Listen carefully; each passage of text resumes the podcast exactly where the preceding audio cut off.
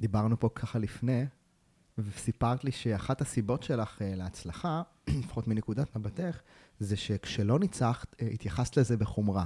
כן, הייתה לנו, בוא נשתף רגע את המאזינים כזה, דיברנו ככה גם על מצד אחד, על זה שאנחנו מדברים, בטח בפודקאסט הזה, בביולוגיה של הווינרים, על לפתח זהות וערך עצמי ללא תלות בתוצאות, שהדימוי העצמי שלך, הערך העצמי שלך לא יהיה תלוי בניצחון או הפסד, והייתה לנו פתאום שיחה כזאת, שככה עלתה, ונטע באה, אמרה לי, תקשיב, מבחינתי, אחת הסיבות שלי דווקא להצלחה, זה שכשלא ניצחתי, או כשהדברים לא הסתדרו, התייחסתי לזה בחומרה. אתה יכולה לספר לנו קצת רגע על ה... אני רגע, אבל יוצא פה משהו שהוא קצת... אני קצת סותרת את עצמי, כי לפני כמה דקות אני באמת אמרתי שאהבתי את הספורט גם כשהצלחתי וגם כשלא הצלחתי. אז אני חושבת שאיזשהו גבול מאוד דק, בין זה שבמיינד שלי באופן כללי, אני ידעתי שגם אם אני לא מצליחה, אז הדבר הראשון שאני חושבת עליו, זה לא לקום וללכת כי לא יוצא ואני לא שווה כלום, אלא מה אני עושה כדי להשתפר. מצד שני, בגלל שההתעמלות היא הייתה עבורי, באמת כמעט כל החיים, זה אולי הוויתור הכי גדול שעשיתי למען ההצלחה שלי, במיוחד בענף כמו שלי. כשאני אומרת שזה מילא לי את כל החיים, זה לא רק מבחינת הזמן שלי פיזית באולם, זה מבחינת, אתה יודע, על מה הייתי חושבת בכלל רוב היום, ועל מה הייתי חולמת את רוב החלומות שלי. ולפי המדדים שאמרתי כרגע, היא תפסה חלק מאוד משמעותי ומכובד בחיי. ולכן צריך להיות איזשהו איזון בין שני הדברים שאמרתי עכשיו. מצד אחד, זה שחייתי בתוך בועה, ולא נתתי לשום דבר להיכנס, וכן הייתי מאוד מכונסת ויחסית מופנמת לבן אדם שהיה מסתכל עלי כלפי חוץ. זה מה שהביא אותי להתמקד במה שבעיקר בשבילי, ולהביא את עצמי לקצה. בגלל זה הייתי גם מאוד ביקורתית, כי מבחינתי, אם אני משקיעה את כל כולי במשהו והוא לא צולח, אני לא יכולה להיות בסבבה ולהישאר בסבבה. אז זה לדעת להתבאס, אבל להתבאס בצורה מאוד מאוד מוגדרת. זאת אומרת, לקחת את זה למקום שמעורר בך איזשהו כעס חיובי של, אוקיי, לא הצלחתי בתחרות האחרונה.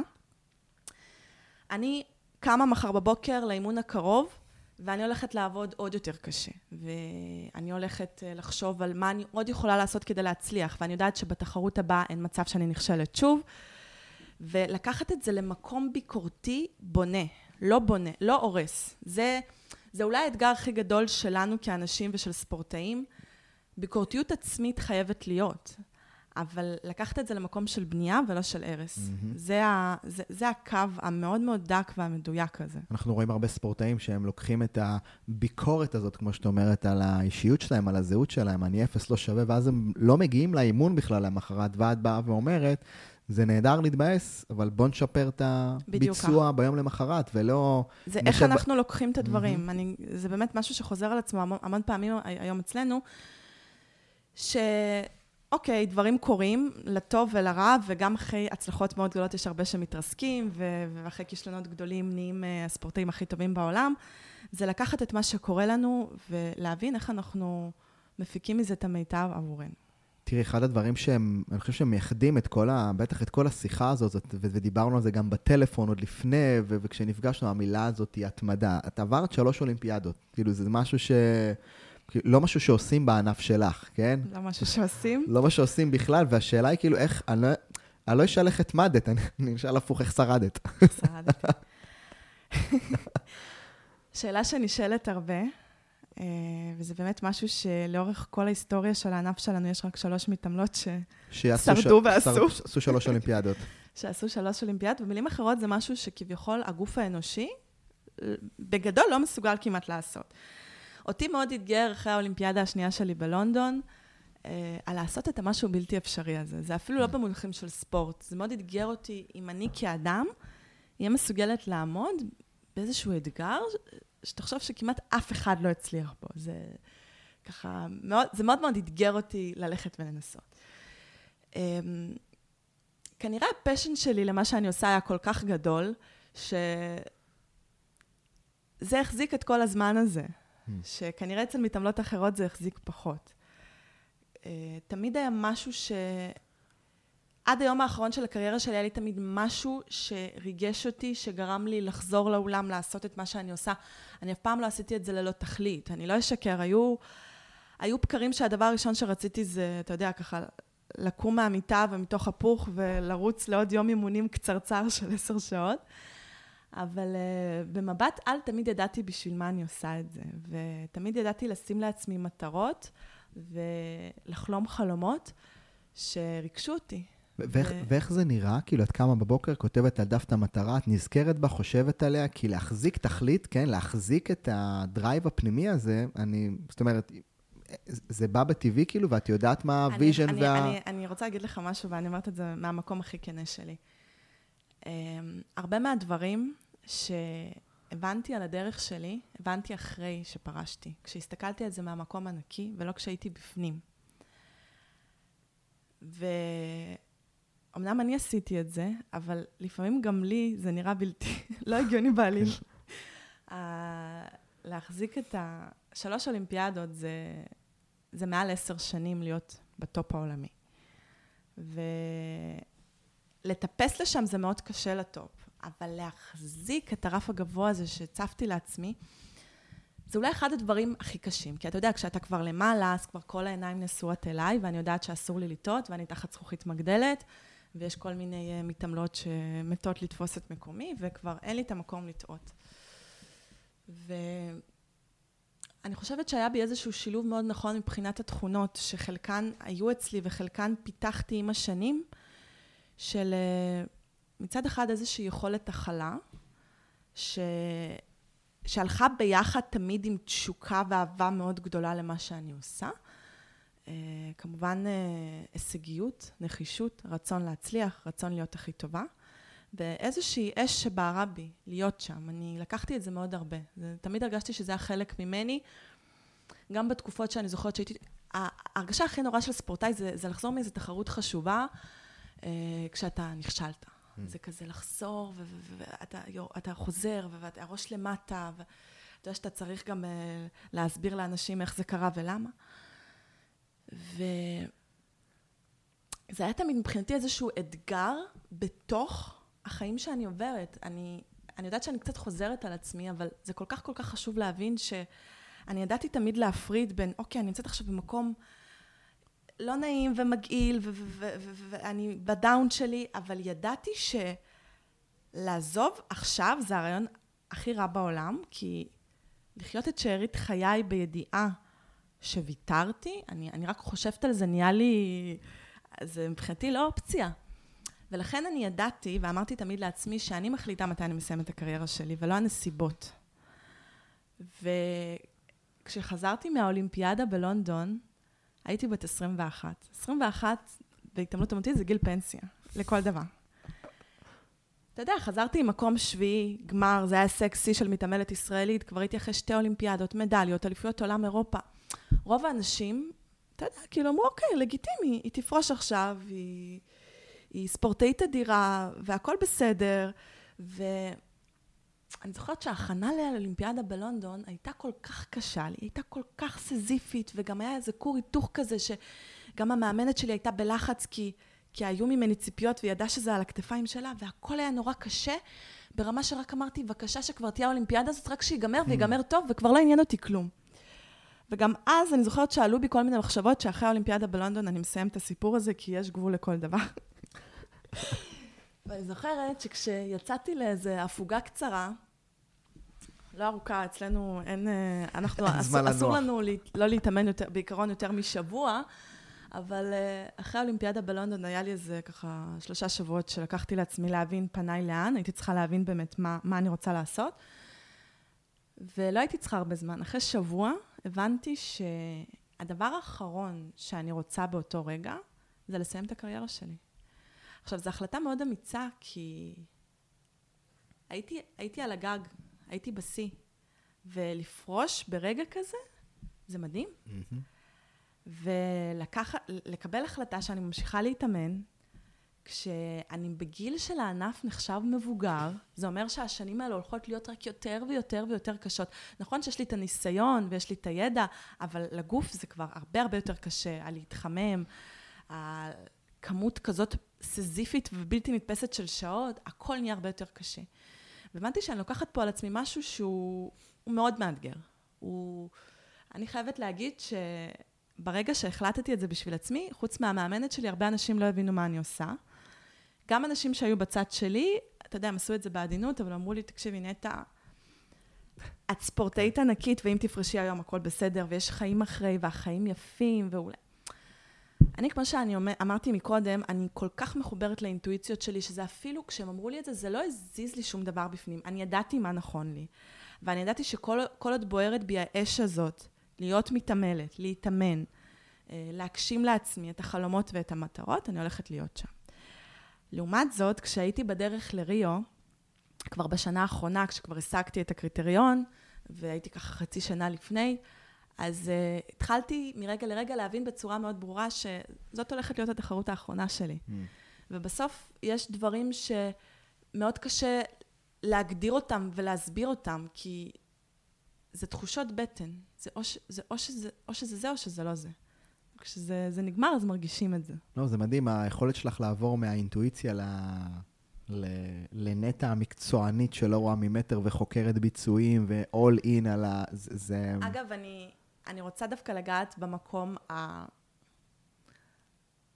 היותר קשה שלי שקשור לאינטואיציה במהלך הקריירה, כי אנחנו מדברים פה המון על הישגים ותוצאות ואיך הצלחתי 3 אולימפיאדות. דווקא בגלל שהצד הרגשי אצלי והצד האינטואיטיבי הוא מאוד מפותח ביחס לספורטאי, אז זה גם מאוד הקשה עליי, כי אתה יודע, הספורטאים, הרי מה המטרה שלנו? המטרה שלנו בסוף זה לדעת לשים הכל בצד ולצאת מאוד קר, ולעשות את מה שאתה צריך לעשות על המשטח. עכשיו, כמו שאמרתי, יש איזשהו סט של תכונות, שאיתם נולדתי וזכיתי בהם ועזרו לי להיות מי שאני, אבל יש גם דברים שהייתי צריכה ללמוד. אז היכולת הזאת, לשים את כל מה שקשור לרגש בצד, ולצאת מאוד קרה, ומאוד ככה, אני פשוט רוצה למצוא את המילה המדויקת, זה לא ממוקדת, כי ממוקדת זה משהו אחר, באמת להפריד רגע את הרגש, לשים אותו בצד, לנתק אותו, זה משהו שלי היה מאוד קשה לעשות. יש כל מיני סוגים של ספורטאים, אני אפילו רוצה להביא, לקחת לדוגמה את לינוי. לינוי אשרם, היא תמנה איתי כמה שנים טובות, ככה לפני שפרשתי, ואני מכירה אותה ועוזרת לה הרבה, ומייעצת לה, ורואה איך היא מתאמנת היום ועוברת הדרך שלה. ולינוי, אחת הנקודות חוזקה שלה, זה היכולת שלה באמת להתנהל ממקום מאוד, מאוד קר, מאוד... חסר, זאת אומרת, לא להכיל ולהבין את הסיטואציה וכמה היא גדולה. אז אצלה זה בא מהמקום הטבעי. אני בשביל לצאת ולעשות את זה, זה נגיד משהו שלמדתי. זה לא הייתי אני. איך עם מי? איך עם מי? ניסיון? ניסיון, ואתה יודע, אני חושבת שלספורטאים יש יכולת מופלאה להכיר את עצמם בצורה בלתי נתפסת בכלל. אין לנו ברירה. אין לנו ברירה. אנחנו מגיעים למצבים כל כך קיצוניים, אני לאט לאט במהלך הקריירה שלי, אתה יודע, למדתי מה נכון לי, מה לא נכון לי, מה טוב לי. זה דברים שלומדים עם הזמן, וזה קודם כל מתנה מאוד גדולה, להכיר את עצמך כל כך כל כך טוב, כי לחיות את החיים הנורמטיביים, אז אנחנו פחות או יותר כזה ממצים את ה-15% שלנו, של מה שאנחנו יכולים. ופה בקצה אני פתאום גם תמיד הוכחתי לעצמי, והבנתי מה אני מסוגלת. ואז אתה יודע, אם הייתי יוצאת למרות הפחד ומצליחה, ופתאום הבנתי, רגע, אני מסוגלת להרבה יותר ממה שאני חושבת שאני מסוגלת. אז מבחינתי כל העניין הזה של התמודדות להופיע מול הרבה קהל ולא להתרגש. אגב, ספורטאים מתרגשים מהיום הראשון עד היום האחרון. זה היכולת לגרום להתרגשות הזאת, לא להפריע לך לביצוע. כי התרגשות קיימת תמיד, אסור שהיא תהפוך לפחד וחרדה. זה הקו. אבל מה שאני באה להגיד, שזה נגיד יכולת שאצלי היא לא הייתה מולדת. אני למדתי לתכנת את עצמי ולהכניס לאיזשהו מוד של לצאת, ולמרות שאני מתרגשת, לדעת לתפקד ולדעת לעשות. מצד שני, היו לי כל מיני דברים אחרים שכן היו איתי מההתחלה. אז מה שאני באה ואומרת שלכל ספורטאי יש איזשהו סט שהוא בא איתו, ויש משהו שהוא צריך להשלים וללמוד. אז אף פעם זה לא נכון להגיד יותר קל או יותר קשה לו, כי אנחנו מאוד שונים, וזה תמיד בסוף מתאזן. גם אם אני נזכרת בעצם היותי מתאמנת צעירה בתחילת הדרך, אז המאמנת שלי בסוף היא זיהתה אותי פעם ראשונה על בסיס נתונים חיצוניים. היא פשוט ראתה שאני מאוד מאוד מתאימה לתחום, שיש לי כישרון לזה. יחד עם זאת, לקח לי הרבה מאוד שנים להפוך להיות מתעמלת טובה, שאוספת את כל הכישרון הזה, עוטפת יפה, ויודעת להראות את זה ברגע האמת בתחרות. אני לא מדברת עכשיו על הרמות של אולימפיאדה, אני מדברת על אליפות הארץ. לקח לי, התחלתי לצורך העניין את הקריירה שלי בגיל 5, רק בגיל 12-13 הצלחתי לראשונה לעמוד על הפודיום ברמה ארצית, שזה יחסית הרבה מאוד זמן. אז מצד אחד היה פה כישרון מאוד גדול, שעין מקצועית כן יכלה לראות. מצד שני, לדעת להשלים לי את כל מה שהיה חסר, דווקא מבחינה מנטלית ומבחינת לחזק את הגוף, כי מה שהיה חזק אצלי זה דווקא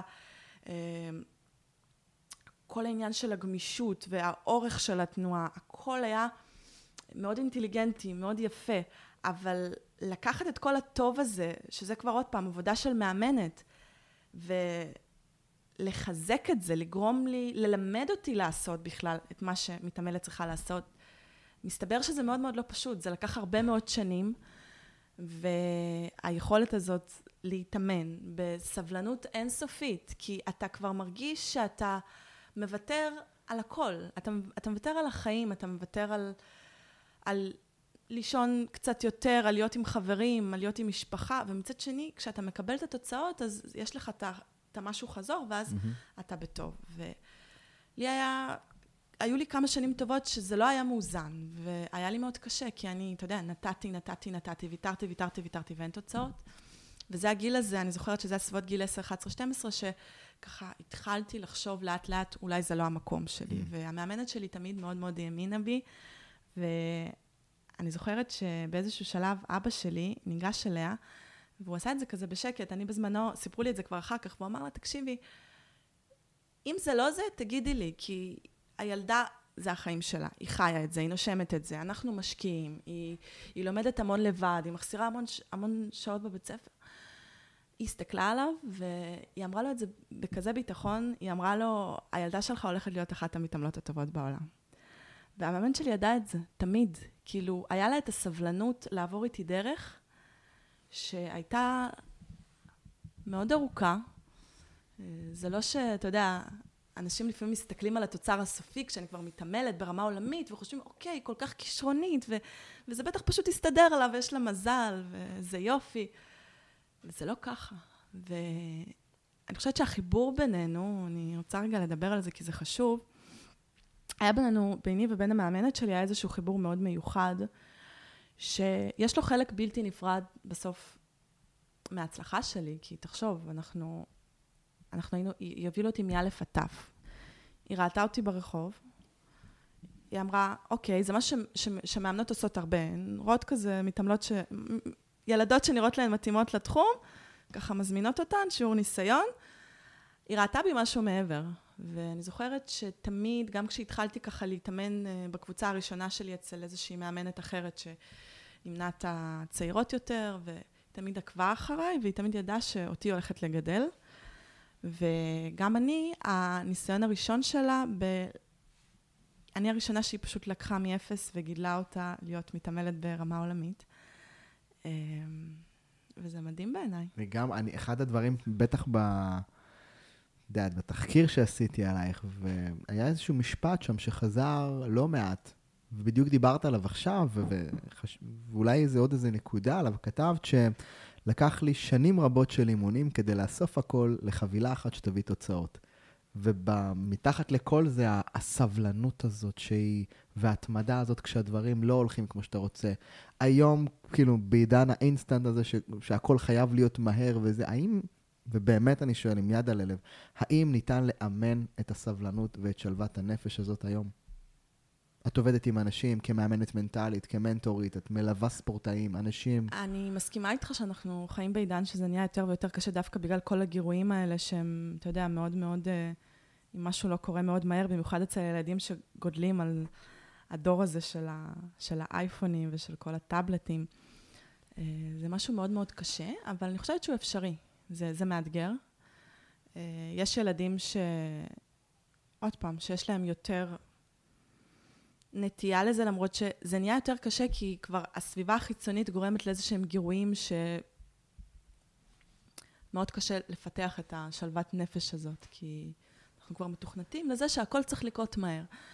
אבל אני חושבת שעם גישה נכונה ומילים נכונות, וכמו שניסיתי להנגיש פה לאורך כל הרעיון, שהכל עניין של מה אנחנו עושים עם מה שיש לנו בידיים, וברור שהכל אפשרי, זה רק עניין של איך. הכנה מנטלית, איך היית עושה את זה? שתפי אותנו קצת. כי דיברת על הרגע הזה שאמרת שהכל צריך להתנקז לביצוע המקסימלי, וזה שהרגשות שם נהדר שהם שם, זה בסדר, איך אני יודעת לנטרל או להביא אותם לאיזשהו מצב? עבדת עם, אני מניח, פסיכולוג? אז זהו, אני רוצה קצת באמת לשתף על התהליך. אני חושבת ש... קודם כל, כשהייתי ילדה והייתי נערה, אז לצערי עדיין לא היה תחום המנטורינג ואימון מנטליות בכלל לא היה קיים, בארץ לפחות, לא שזכור לי. ופסיכולוג, כשאתה ילדה בת 12, זה לא סייע הגיוני, ולמזלי, עוד פעם אני חוזרת לאבא, היה לי את אבא, הוא ידע באמת, אני לא הייתי ילדה גם כשקרו דברים לא טובים באימונים, הייתי שומרת המון לעצמי, אני לא הייתי מתפרקת בבית ואומרת הכל נורא, והמאמנת כעסה עליי. הייתי כאילו מספרת את זה, אבל בצורה מאוד ככה עדינה, בוא נגיד ככה. ואבא שלי תמיד ידע להגיד לי את המילים הנכונות. זה איזושהי יכולת שהייתה לו, שמאוד מאוד עזרה לי במהלך הדרך. אבל אז מגיל 18 נשארתי עם כל מה שהוא נתן לי, ושם כבר התחלתי על הדרך להיות באמת, להיחשף ללחצים בתדירות וגודל אחר לגמרי. ואני עבדתי עם פסיכולוג, אבל זה היה משהו כזה מאוד, זה לא היה צמוד וקרוב. רוב התהליכים שעברתי היו או שלי עם עצמי, או עם האנשים שבחרתי לי שהיה לי נוח לפרוק להם, שהיה לי נוח להקשיב להצעה שלהם, זה לאו דווקא היו אנשי מקצוע. והיכולת הזאת להכיר את עצמך. זאת אומרת, אני ידעתי איך אני צריכה להתאמן, כדי להיות הכי טובה שאני יכולה, איך אני צריכה להרגיש, מה אני צריכה לעשות לפני תחרות, מה לא נכון לי לעשות לפני תחרות. זה איזושהי למידה עצמית לאורך זמן. זה בעיקר למידה עצמית, ולהביא את עצמך למצב הזה שאתה מתרגש, אבל אתה עדיין לא בחרדה ולא בפחד, זה גבול מאוד דק, זה יכול להיות כאילו סנטימטר לפה, סנטימטר לשם. זאת אומרת, הייתי יודעת מה יביא אותך לקצה ההתרגשות, מה היה הדבר שאת תחשבי או תעשי, שיוביל אותך טיפה ל... תראה, אני לא תמיד הייתי שולטת בזה. אוברסטרס. אני יכולתי לפעמים לבוא לתחרות, ופתאום למצוא את עצמי פתאום מאוד לחוצה. אז היו פעמים, אתה יודע, אנחנו בסוף כולנו, גם הספורטאים ברמה הכי גבוהה בעולם, אז יש פעמים שאתה מצליח רגע לאזן את עצמך, ויש פעמים שאתה לא מצליח לאזן את עצמך. אבל רוב הדברים זה מה שקורה בראש, זה מה ש...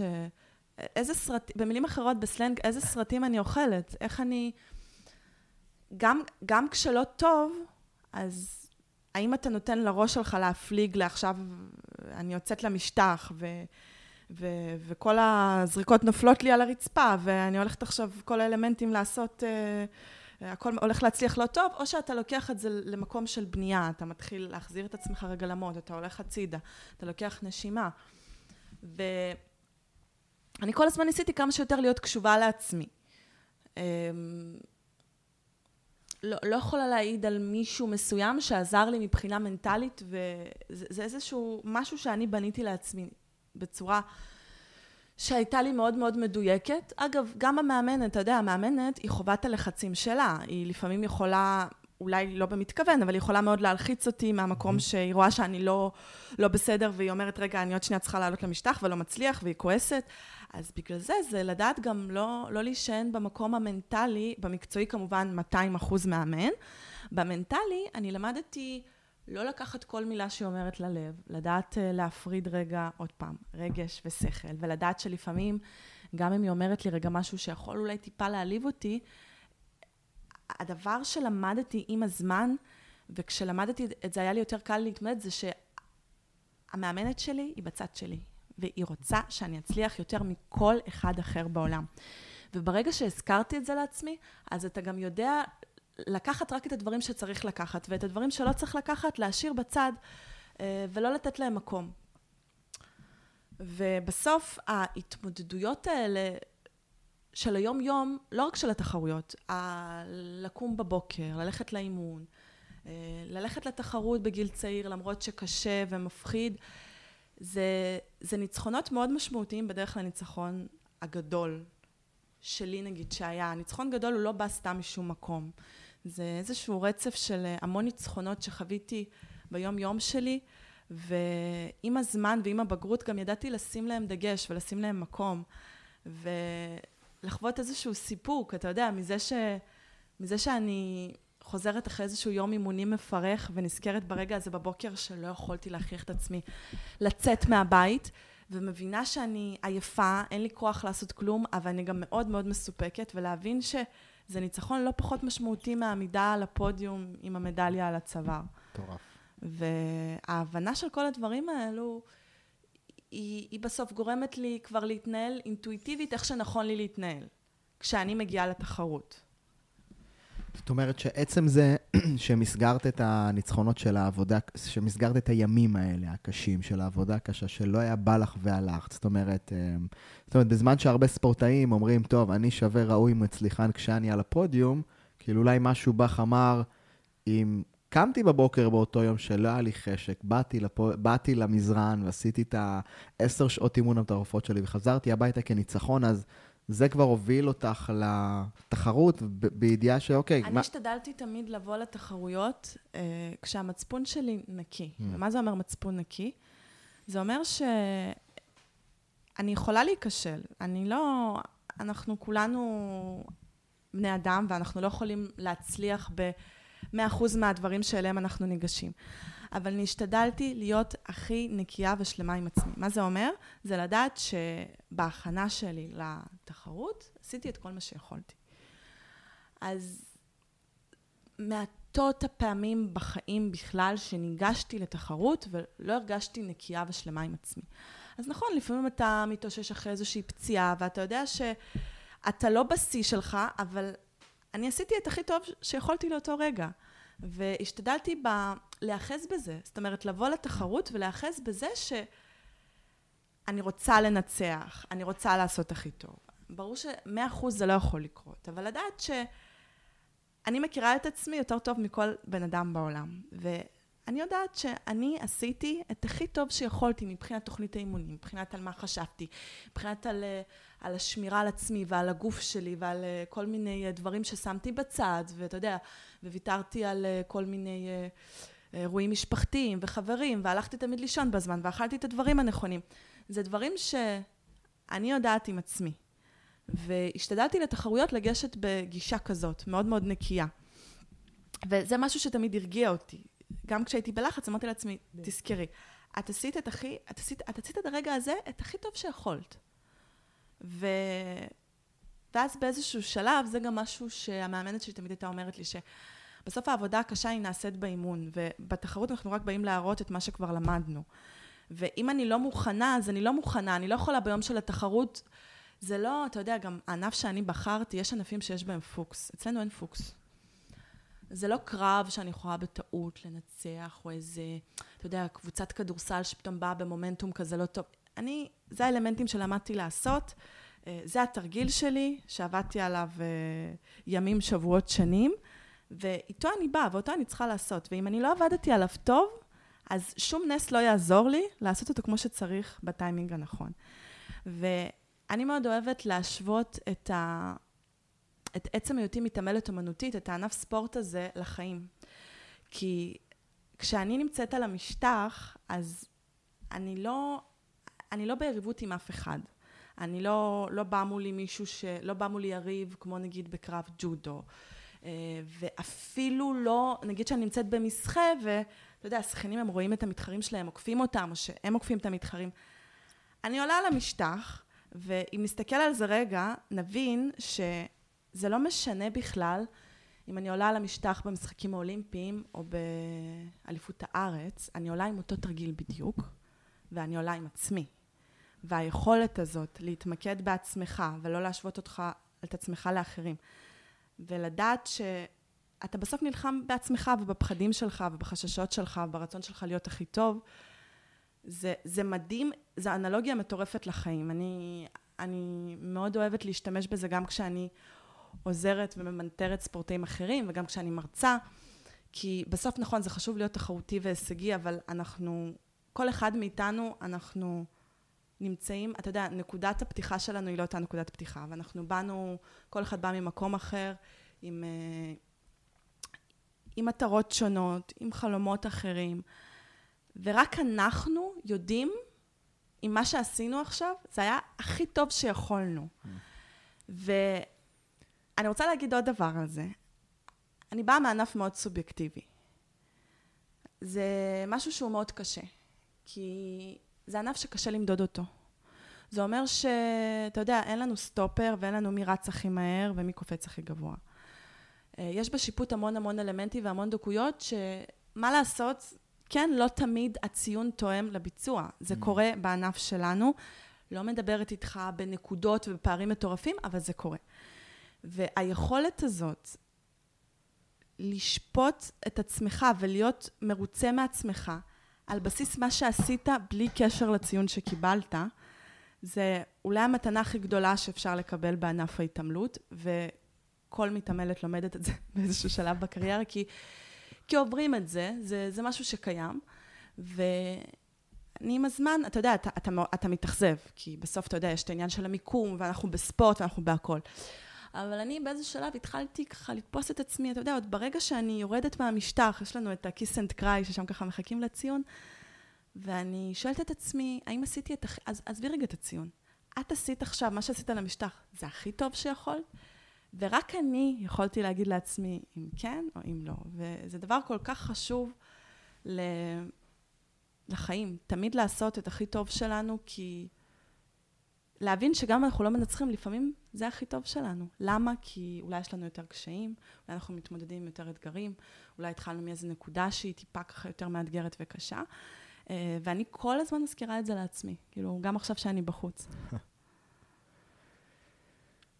וואו, אני מאבדת עוד 250 שאלות שיש לי אלייך.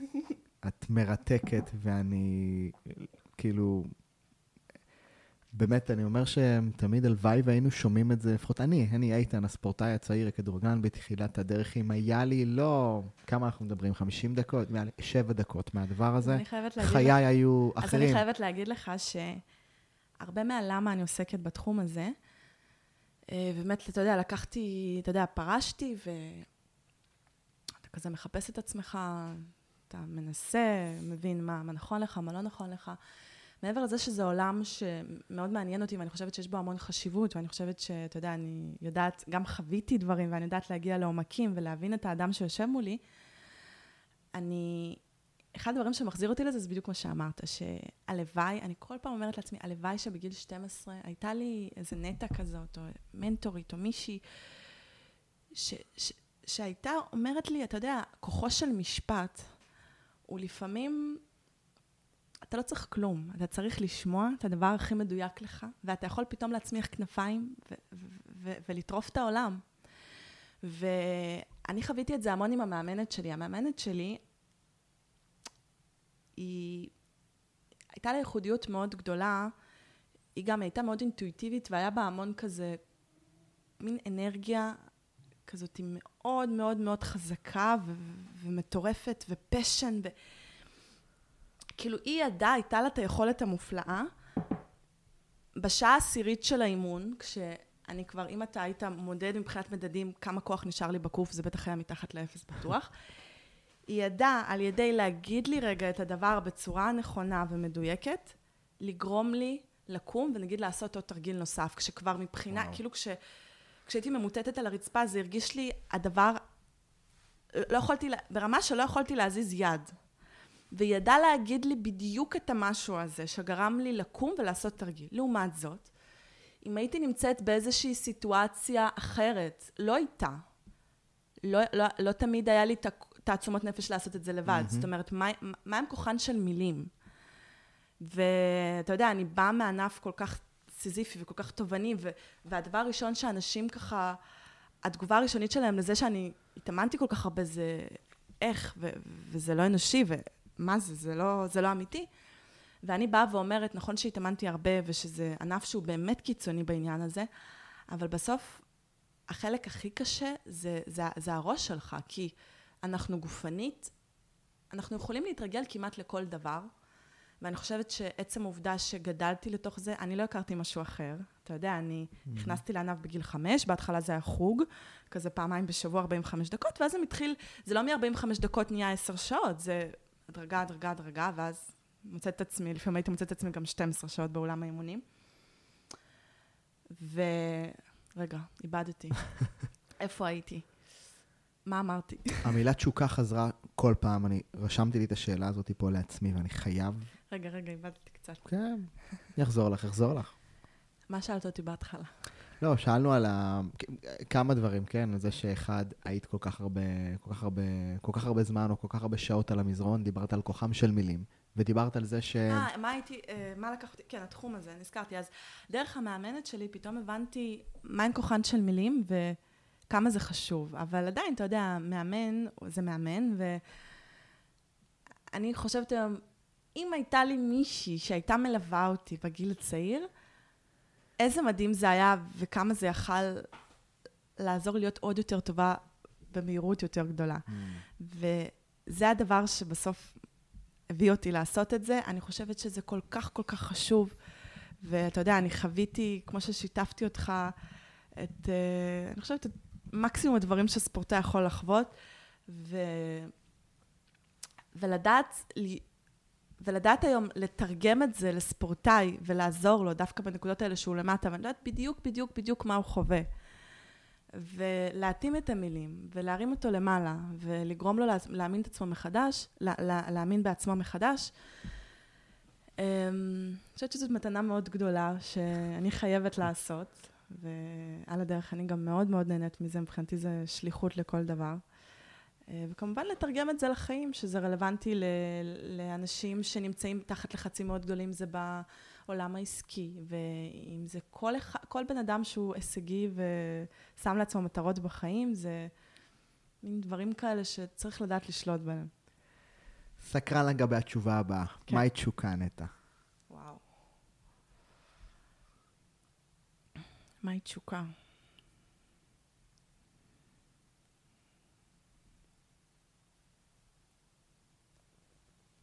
אני חושבת שתשוקה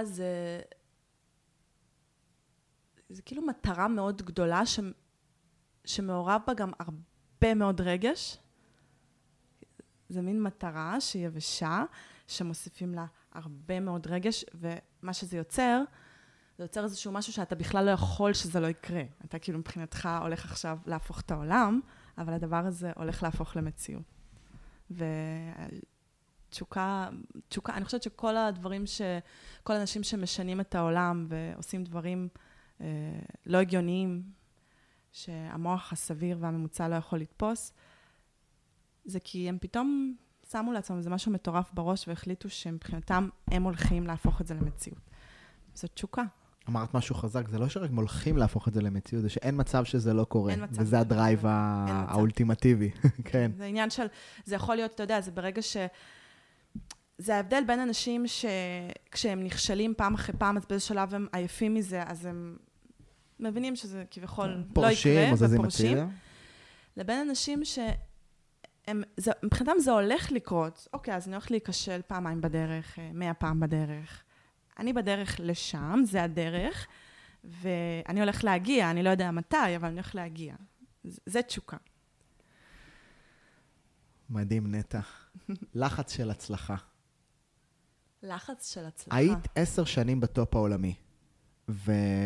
וגם פרצת גבולות, ואליפויות, ותארים, ומדליות, ויש את השלב הזה שאתה הופך להיות, ודיברת על זה, מנטע האנונימית לנטע שכבר בברנג'ה כבר מכירים, כבר מדברים, ולהחזיק לחץ של ספורטאית מוכרת, או לפחות במסע חיים שעשית, כבר היית בעלת שם, כבר יש לך איזשהו סטטוס מאוד מאוד מוכר, ועכשיו יש את הלחץ ואת זה של, כאילו, איך אני לא מפשלת, או איך אני, כאילו, עכשיו כבר מכירים אותי, הלחץ יותר גדול, ומעניין אותי איך התמודדת עם כל כך הרבה שנים בטופ. אני תמיד השתדלתי, ואני חושבת שבזה רוב הזמן הצלחתי לקחת את זה למקום, שתמיד אמרתי לעצמי, נכון, אתה פירשת את זה עכשיו, איך שהצגת את השאלה, כמקום של לחץ. אני אמרתי לעצמי, אני יודעת שאני היום הרול מודל של המון מתעמלות צעירות, והן מסתכלות עליי, ושואבות ממני איזושהי השראה. ונכון שיש גם לחץ שהוא שלילי, שאני זוכרת בצורה מאוד ברורה מתי התחלתי לחוות אותו. חזרתי מהאולימפיאדה הראשונה בבייג'ין, ואז עוד לא הייתי המתעמלת הבכירה בישראל, הייתה מתעמלת שהייתה ככה מספר אחת, אירה ריסינזון, ואז לימים התחלתי לעקוף אותה, ונהייתי מספר אחת, והיא פרשה.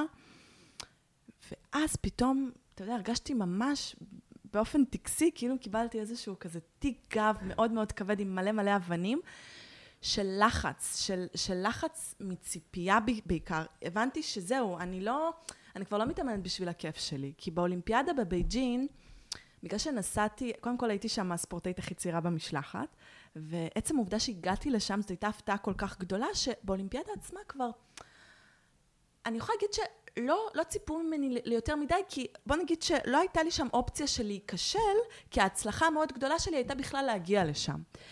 וזה משהו מדהים שגרם לי להתחרות באמת בשלוות נפש. הצלחתי ליהנות ולא להילחץ, תחשוב, מהתחרות הכי גדולה שקיימת בעולם. והבנתי שזה היה איזשהו קלף מאוד חזק שלי, ובגלל זה הצלחתי לא לפשל שם, למרות שלא היה לי ניסיון יותר מדי במעמדים הגדולים. ואז חזרתי, ואז ככה התגלגלו העניינים, ואחרי כשנה מצאתי את עצמי פתאום, אתה יודע, אמרתי, לא הבנתי, אני אמורה להיות עם הרבה יותר ניסיון, אני גם הרבה יותר טובה כמתעמלת, ומצד שני, אני פתאום יותר נלחצת מתחרויות, יותר זה, לא הבנתי מה קורה פה. ואז הבנתי שהתחלתי לחוות פה משהו שלא הכרתי עד כה. כי הייתה עליי כל האחריות, כי ידעתי שאני מייצגת מדינה, וזה משהו גדול. אז זה כל הזמן היה השיחוק הזה, בין להפוך את הלחץ, שהוא לחץ, הוא קיים שם, ולקחת את זה למקום שמוציא מעצמי איזה שהם כוחות, לעשות את הכי טוב שלי, כי אני מייצגת את המדינה המדהימה שלנו, כי אתה יודע, כשהייתי יוצאת למשטח, אז תמיד היו אומרים, נטע ריבקין from Israel. אז השתדלתי לקחת את זה למקום של כוח ועוצמה, לא למקום שמכניס אותי פנימה, למקום של גאווה, שאני גאה במדינה שאני מייצגת.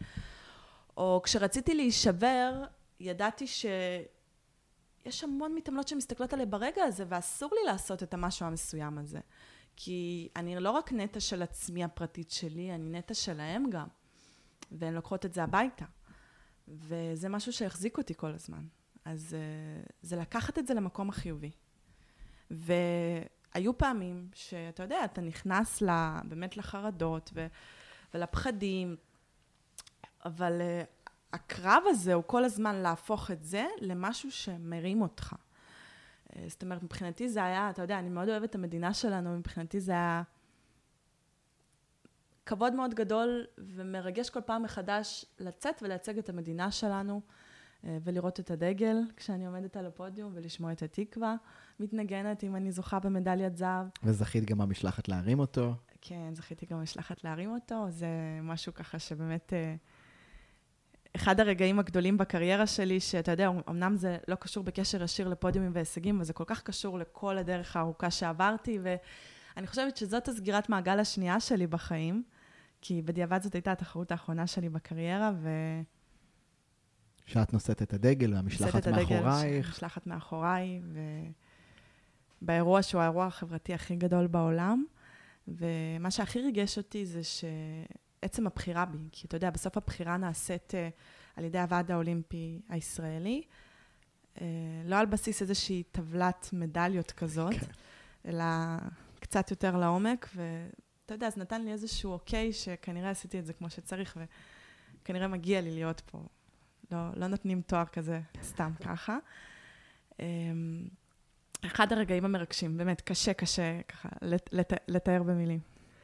נטע, אין לי מילים, את מרתקת. אני, את יודעת, שומעים אותנו המון מאזינים, אז קודם כל, אם אתם איתנו ואתם נהנים, בטח כמוני, אז קודם כל נטע, אני רוצה להגיד לך תודה על השיתוף המדהים הזה, שבאת ושקעת מזמנך כהשראה מטורפת לעולם הזה.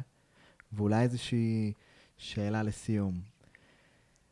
המאזינים שלנו, כל אחד יש לו את האולימפיאדה, את האליפות העולם שלו, את החיים שלו, ואם היית יכולה ככה להוציא אותם עם, את יודעת, עם הסטפס שלך, מה הם היו? אני חושבת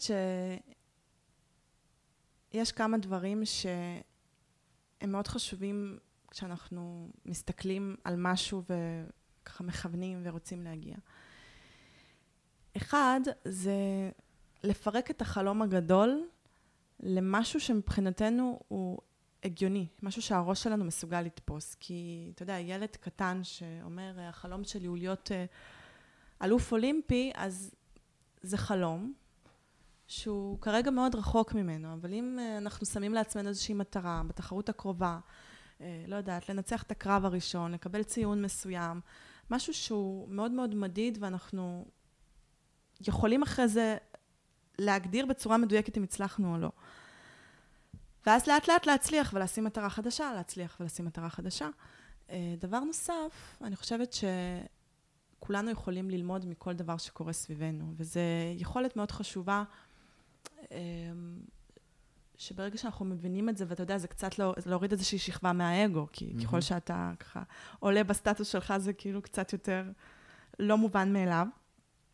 אבל להבין שגם אם יש, נגיד, ניקח את זה רגע בספורט, אבל גם בחיים, אם יש מישהו שכביכול מבחינת הנתונים היבשים פחות מצליח מאיתנו, אבל אולי עושה משהו, אולי במקומות האחרים הוא פחות טוב, אולי עושה משהו, שאם אתה לוקח את זה רגע לעצמך, אתה יכול לגרום לעצמך להיות הרבה יותר מה שאתה היום.